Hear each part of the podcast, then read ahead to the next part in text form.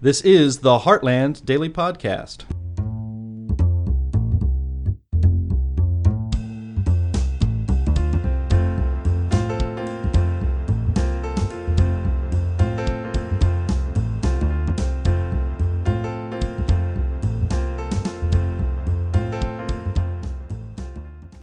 And welcome to the Heartland Institute's Daily Podcast. I'm Sterling Burnett, Director of the Arthur B. Robinson Center on Climate and Environmental Policy and Managing Editor of Environment and Climate News.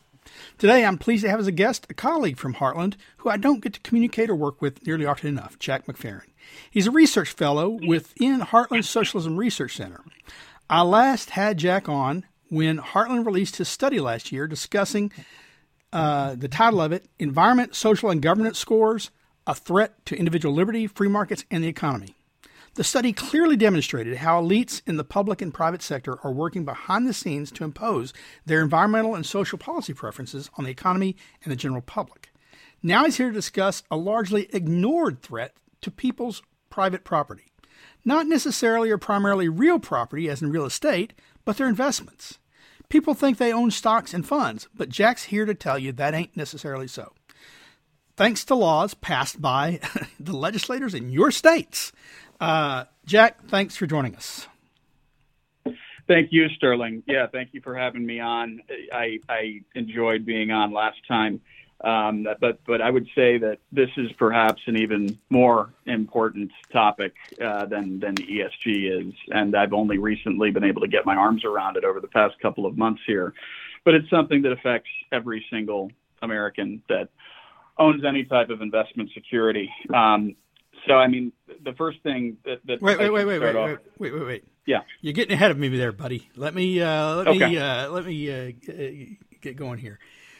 So, uh, well, it, I got to say, it surprises me a bit for you to say it's it's uh, a bigger threat than ESG. Uh, it's it's like one. It's it's like the thing versus the Hulk, I guess.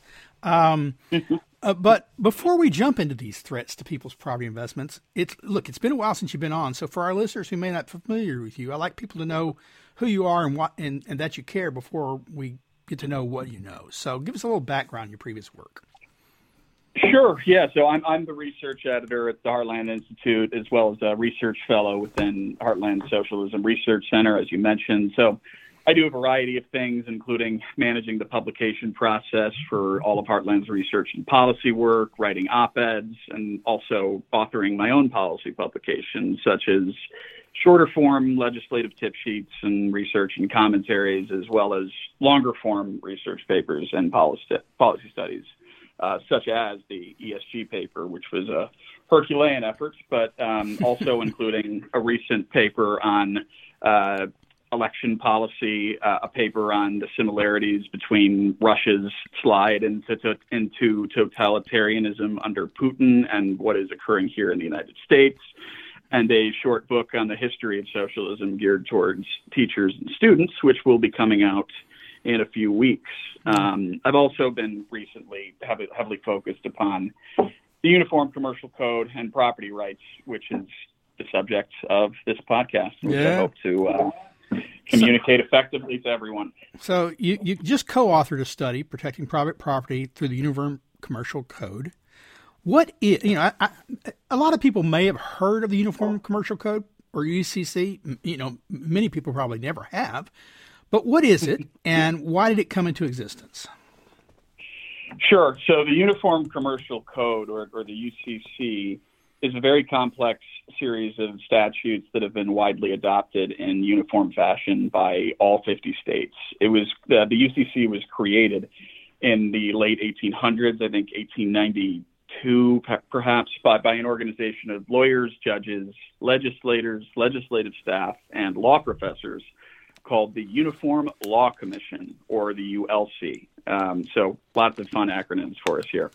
On the ULC's website, the organization states that the UCC was created by the Uniform Law Commission is is a comprehensive set of laws governing all commercial transactions in the United States. Well, hold on. It is not a fed- Yep. Already, I'm um a, a bit taken aback. So we have something called the Uniform Law Commission. Mm-hmm. what is its legal status? How does it get to make a code for the United States? I, I, I, I didn't see, I read the Constitution. I see things about legislatures and presidents and, and the judiciary. I don't see anything about an outside organization called the Uniform Law Commission that gets to write laws for the nation. well, that's a very that's a very good concern to have, and it's it's a concern that I and, and the team that I've been working with on this issue share. It, it's supposed to be a uh, a nonpartisan sort of advisory group, but what what that, what ends up happening is that for for the uh, for the UCC and for all of the various amendments to the UCC which are passed, the ULC drafts up the model legislation, puts it in front of the states, and the state legislators essentially just rubber stamp it. So and this that's is you know this is a this is sort of a, a I guess I'd say a voluntary.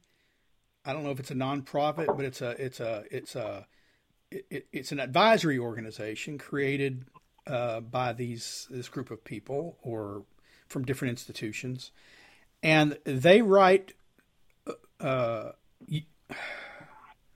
sort of model laws, model commercial Yeah. laws. exactly yes. But those don't become just because they wrote it. They don't become law just because they wrote it. What they do is they then Correct. take it. I guess it, they didn't take it to Congress. It's not a national law. They take it to the individual states, and then they do or do not adopt them. But it sounds like they just basically adopt everything they write. That's pretty much exactly correct. Yes. Okay. Yes. And and so the UCC, according to the ULC, the UCC, according to the Uniform Law Commission, is the quote unquote backbone of American commerce. And you know the UCC is vital for interstate commerce um, because it, it homogenizes statutes so that you can do business between states in, in a variety of ways. When when was it founded again? Early early 1890s. So we had commerce. I, I'm convinced we had commerce between the states for the first 120 years of its existence without this. So it can't be the case that it's the back that, that no commerce could take place. And we Yeah. have a we have a provision in the Constitution that says only Congress can manage interstate commerce. So I, I got to tell you, I'm I'm having a crisis of faith here, questioning whether the Uniform Law Commission is actually necessary to uh, America's continued commercial functioning. Yeah, you, you're not the only one here, Sterling. Especially with what I have, uh, I and these other individuals with whom I've been working um, have uncovered about about the UCC, especially as it relates to uh, to UCC Article Eight, which governs investment securities. So, recent state law recently states, uh, getting this up to date, you know, uh, putting aside for for now uh, my misgivings about this whole enterprise. Um, Yes. why do recent state laws implementing provisions of uh, a particular provisions of the Uniform Commercial Code now pose a, pet, a threat to people's property? What what do they do that create Sure. that? Yeah, well, well, first of all, I should clarify that these aren't even recent changes. So, so the, the changes that I've been studying were actually uh, drafted in, in 1994 and then adopted um, in various years between 1994 and, and 1998 by all 50 states. Well, Um, and, and even that sorry, go ahead. even that sort of recent vintage. I mean, the, evidently the UCC was around for hundred years before that, so we got around. We got true. we got we got along without that for hundred years too. Uh, That's fair. So what sparked it? What's going on, and what does it do? I'm sorry, I keep interrupting you, but it's like I don't honestly I don't know much about this this topic, and every Yeah, time you so say I- something, I'm going, what the heck? I hear you. I hear you. It's taken many weeks of, of study for me to get my arms around it. But basically, the only the only way that we've actually uncovered this issue um, is, is a former uh, hedge fund manager and author named uh, David Rogers Webb just revealed in his uh, recent book, The Great Taking, for which there's also an excellent documentary that I highly recommend. That you know claims that all these changes have happened and that we no longer have property rights based on these changes to the UCC. And, and I should specify, we no longer have property rights related to investment securities because of these changes to the UCC, as, as well as some changes to the federal uh, bankruptcy law in uh, 2005, which I'll discuss a little bit later. But along with a few others at Heartland and some allied organizations, including a few attorneys, we've we've verified Webb's claims to be completely true by looking at the UCC provisions, looking at articles written by law professors in the wake of the UCC's widespread adoption, and other primary documents, including a particularly enlightening exchange between the U.S. Federal Reserve and the European Union, which Webb cites in his book. But the essence of it is the moment that these states adopted these uh, these UCC amendments to Article 8, we lost our property rights, uh, specifically those related to investment securities. That includes stocks, bonds, IRAs, 401ks, mutual funds, ETFs, you name it. Is that, we don't actually true? own it. Is that true if we just if we purchase it ourselves, or only if we purchase it through like a um, uh, you know a, a, a broker? It doesn't matter if, if if it's held in a securities account, it's at risk. Okay. Yes. And explain to me Um, how it's at risk and why the states uh, adopted this, because this sounds really crazy and dangerous to me. Oh, I know, I know. Um, yeah. So basically, what what these changes did, it's we don't own any of these securities. What what we now have is called a security entitlement, which is essentially a contract with the securities intermediary. Think, you know, Fidelity or any other securities broker. Uh, uh, let me give you an example. If you were to contact your broker today to purchase 10 shares of a certain stock, Pepsi, for example, your broker would then add those 10 shares to your account. You probably think you would own those shares, but you wouldn't. You would own a security entitlement to the shares rather than the underlying shares themselves. This is explicitly laid out in UCC Article 8. Worse still, protected creditors of securities brokers, such as the world's largest banks, are given priority ownership to security entitlements if the broker uses customer assets as collateral. This is directly from the UCC, what I'm about to read, quote unquote. A claim of a creditor of a securities intermediary who has a security interest in a financial asset held by a securities intermediary has priority over claims of the securities intermediaries entitlement holders who have security entitlements with respect to that financial asset if the creditor has control over the financial asset. In plain speak, this means that secured creditors can take your assets if your broker goes bankrupt. You would become an unsecured creditor, and your claim to your securities would be would be at the very back of the line in any sort of bankruptcy proceedings. So, what would happen if I went out and liquidated everything now and asked for cash? Well, I cannot offer financial advice, um, but uh, I got news. If it's if it's I'm in assuming you would be able to do that. if, if if I I hesitate now to put it into a bank, but I, I guarantee if I put it in my mattress, it wouldn't earn any interest, but they'd have hell getting it from me uh, once I did that. Well, until of course they uh, they make using paper currency illegal and give us all CBDCs. Um, right. So Uh, you're killing you're killing me here, Jack. You're you're I'm aware. you're killing me. So this was adopted by states. Why? I know you can't get in people's heads. You're not a psychologist, but I mean, legislators in 50 states were became convinced this was a good idea. What what arguments were made, you know, to to, Uh, to convince them that allowing their constituents' retirement funds to be stolen by big banks was a good idea?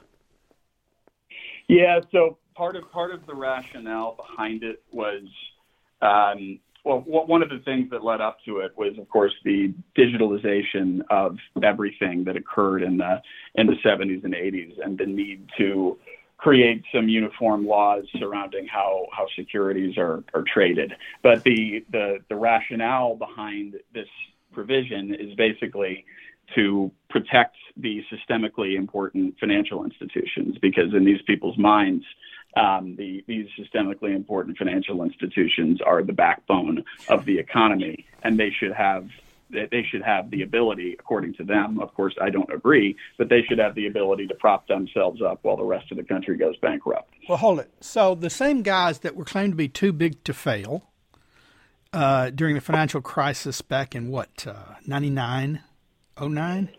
I forget now. When, Well, when- yeah. when- well, look, you know, it, it happened to savings and loans before that. So the same the same mismanagers, uh, mismanaged companies who were designated too big to fail, and then Congress said, "Well, we're going to fix that, so that never happens again." Um, they are they're still considered too big to fail, and they can they can rob average folks if if, uh, if they get in trouble. Yes, yes, and actually, this has already been, been cemented into case law. Uh, so basically, during the during the 2008 financial crisis, during the bankruptcy of Lehman Brothers, Right. uh, J.P. Morgan Chase was both the custodian of Lehman's assets as well as a secured creditor of Lehman. When Lehman went under, J.P. Morgan froze Lehman's customer assets. And based on my conversations with some financial experts and attorneys, Lehman's retail accounts were sold off to another broker, but Lehman's institutional accounts, such as retirement funds, were frozen for five or six years while the bankruptcy proceedings played out. The courts ultimately ruled in favor of JP Morgan based specifically upon UCC Article 8 and a change to federal bankruptcy law in 2005, which provided safe harbor for the systemically important financial institutions, meaning only the largest banks. So JP Morgan, Bank of America, Citi, et cetera. And so what that did is it you know, gave gave precedent for this to happen. And while it's true that the institutional investors did eventually get their principal back, that was only because of a huge market rebound. But that's not the point. The point is that their securities were taken from them, that it was legally upheld in the courts, meaning that in the event of another financial crisis in which more securities interme- intermediaries might go under, we could lose everything to the banks, like in the Great Depression. I, I mean, I hmm. personally think that our economy is being propped up by smoke and mirrors, such as insane. So you are telling me that my private retirement funds, purchased with my money through a retirement plan, but now managed by me in a real in any real sense, aren't, aren't my, my property. And uh, if I understand what you're saying, banks, investment funds have equity or lien bondholders. They can take them in times of emergency. And my state legislators were okay with this. In a word, yes. In more words, uh, yes, absolutely. This is very clearly laid out in UCC Article 8 and was actually cemented into case law during the 2008 financial crisis, during the bankruptcy of Lehman Brothers. Essentially, uh, JP Morgan Chase, which was both the custodian of Lehman's assets as well as a secured creditor of Lehman, froze Lehman's customer assets. Based on my conversations with some financial experts and attorneys, uh, Lehman's retail accounts were sold off to another broker, but Lehman's institutional accounts, such as retirement funds, were frozen for five or six years while the bankruptcy proceedings played out.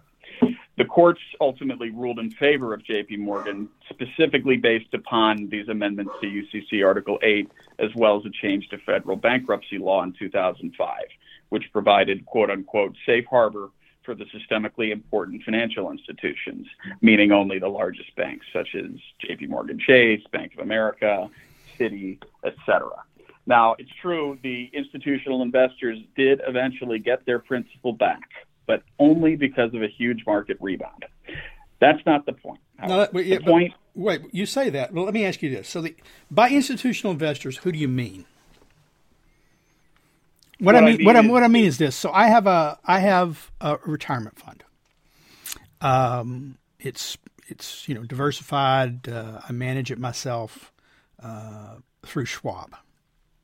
yes. And um, is my fund a retail fund or an institutional investor fund? That I am not certain of. What I, what I do know is that uh, certain like uh, state retirement funds, such as the state of South Dakota's uh, retirement fund, um, was uh, what was was considered one of these institutional investors and had their assets caught up for five or six years. So what happens? What happens if someone retires during that time and needs to take their money out? I, I mean, I, do, I, I mean, you say you, you say you say the investor, so that means the fund, uh, California PERS or whatever. Uh, um, they they eventually got their money back, or their control over those funds back, which is what it actually is. Um, But if I was a retiree who retired during that time, it sounds like I couldn't use my retirement fund. And of course, that's, that's more than likely correct. Yes, and, and, and also when they're frozen, they're not gaining any more uh, you know, interest or anything like that. They're, yeah, they're yeah, yeah. frozen and held in abeyance. So. so, so I can't, I can't access the retirement fund I put into, and of course, you say, well, they eventually got it back. But if I die in the intervening years, I never accessed my retirement fund. So, in no real sense did I ever get it back. Yeah, pretty much, yes. Wow. And, and that's that's the the point here is that their securities were taken from them, and yep. it was legally upheld in the courts, meaning that in the event of another financial crisis, in which more securities intermediaries go under, we could lose everything to the banks, like in the Great Depression. I mean, I personally think that our economy is being propped up by smoke and mirrors, such as insane amounts of money printing by the Fed, $34 trillion in debt, and an out of control derivatives complex, and that we're on a totally unsustainable economic path. But that's a conversation for another podcast. well, man. I, I, I, you left me with a little bit of not, not not knowing what to say, and anything that I would say uh, is probably uh, would get me on some kind of watch list or something. Um, uh, I'll, I'll, take I'll take that watch list uh, position for you. Uh, throw me on Main Core. Uh, I just um, what the um, so my my state legislators thought this was a good idea. Yeah. So here, here, let me give you. More, how are they convinced yeah, of so, this? How are they convinced of this? How are they convinced that I, who go to the polls and vote, and and and possibly you know, and, and some really really rich people who actually give money to these guys, that allowing banks to take their retirements and stocks was a good idea for them as a matter of uh, you know uh, you know electoral politics. Uh, yeah, no, I, I, I hear you, and that's a question that we've wondered. That's a question that uh, constituents will have to ask their legislators, and I urge them all to do so. That being said, because the UCC is a very complex uh, set of, of statutes, typically legislators just enact whatever the Uniform Law Commission and its allied banking lobbyists put in front of them. They, they literally just rubber stamp it. And only recently has there been an effort to push back, but it's it's still very small. There have been recent efforts to push back regarding some updates to another uh, provision of the UCC related to um, central bank digital currencies and uh, deposit accounts, but that's that's a totally different subject. And then now we've we've already got some um, some pushback against the UCC related to this topic in in a few states, including in South Dakota. Um, but but the, the true problem here is the Uniform Law Commission and the banking lobby. Yes, legislators have played a role, but they've just and they, they totally deserve to be put on the spot about why they allowed this to go through and why they are still supporting it. So, for example, um, the uh, the bill in South Dakota that would have amended the UCC in South Dakota went before committee yesterday, and it was voted down 11 to one. Um, and and it's just and and the facts were laid out, and these committee members still rejected the bill. In fact, um, multiple people who testified, including uh, some some banking lobbyists and including the uh, the chief counsel of the Uniform Law Commission, directly lied in the course of the proceedings, either by omission or by direct statement of fact. Well, and, now uh, so, when they, I don't know, but often when they testify, they're under oath. Can someone not take them to account for that?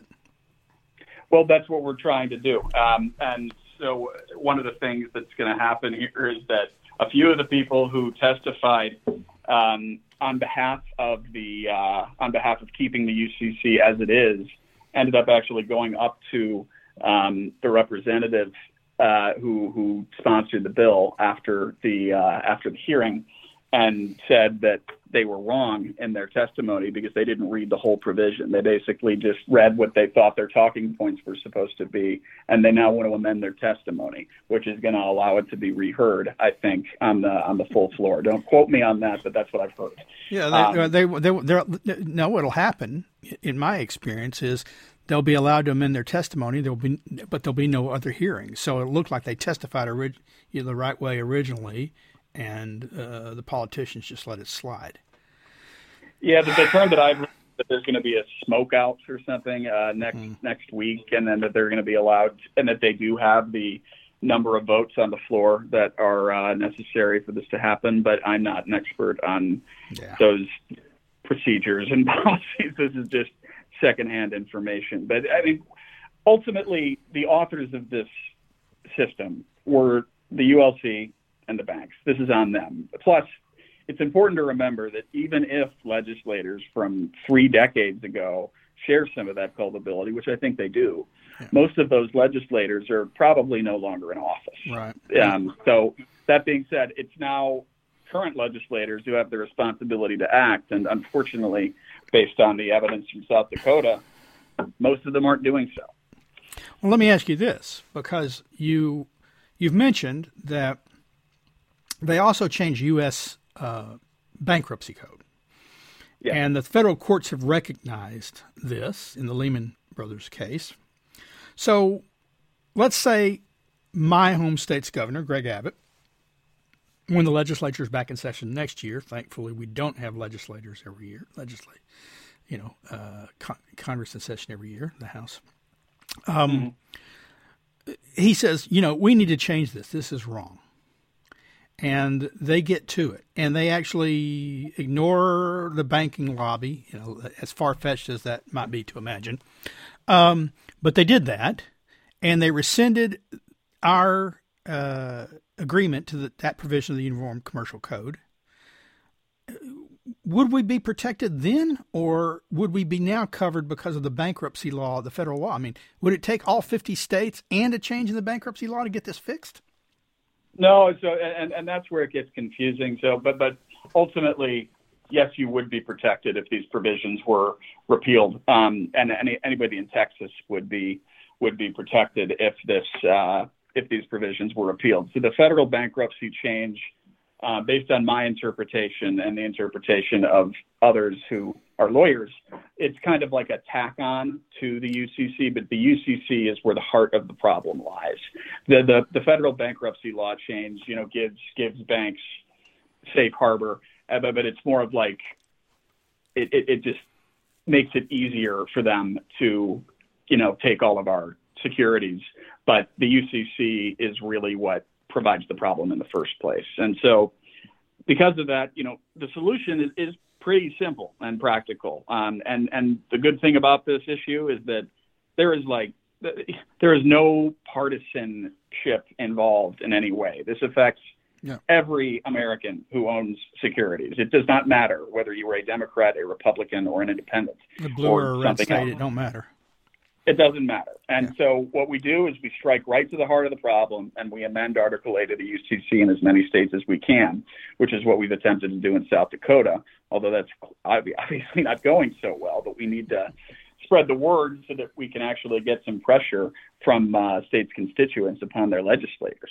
Um, so basically, we just we amend the UCC to ensure that entitlement holders have priority over creditors and we also amend the UCC to ensure that any legal proceedings regarding bankruptcies are determined in the state of the individual investor rather than the state of the broker dealer, custodian, or clearing corporation.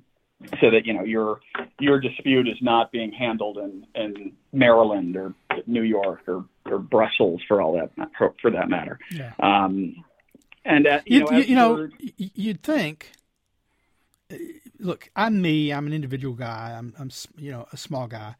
But you'd think, say, a teacher's retirement fund, even in Texas, you know, where we don't have uh, the strongest unions and things, um, you would think that, say, the uh, public employees union retirement funds, be that the teachers, the police, the fire department, whatever, uh, they would be all over this. And they would be able to apply an equal or greater amount of pressure to legislators if they were made aware that this is uh, uh, a possibility. Yes.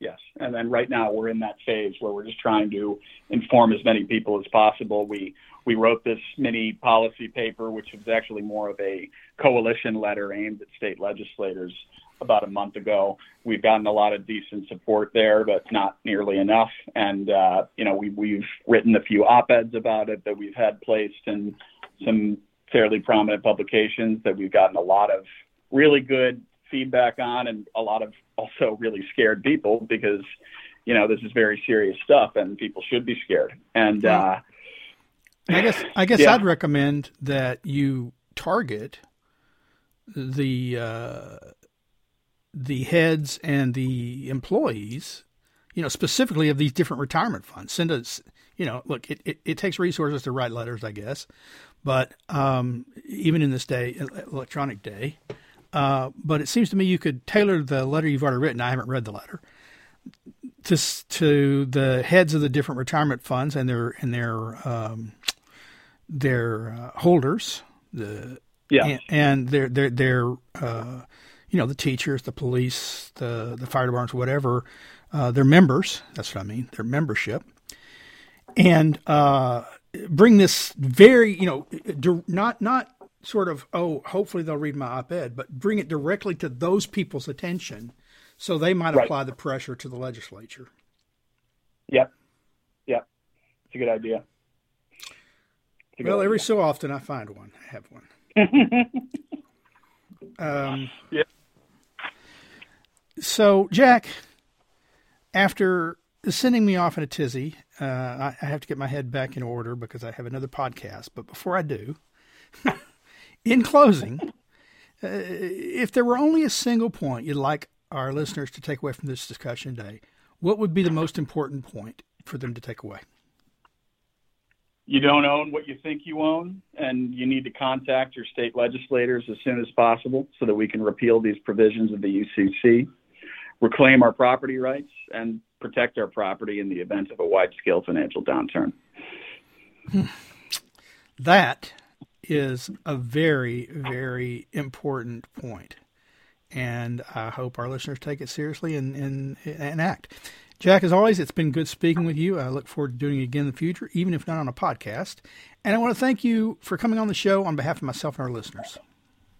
Thank you, Sterling. I look forward to being on in the future as well. Listeners, thanks for checking in on us today. Please check Heartland's website as we follow as Heartland scholars continue to expose creeping socialism in all its forms and regulatory, legislative, and judicial threats to private property. Also, continue us to follow us as we track the progress of energy and environmental laws and regulations that affect you. And if you're not already receiving these podcasts daily on your favorite device, go to iTunes and subscribe. And when you have the time, please rate our podcast on iTunes so you can help us expand the reach of free market ideas. You might also want to take out, check out our weekly climate change roundtable live stream every Friday on your favorite social media streaming service, where Anthony Watts, Linnea Lueken, myself, and usually guests discuss the climate topic of the week, complete with taking questions from viewers. Thanks. Take care. Bye.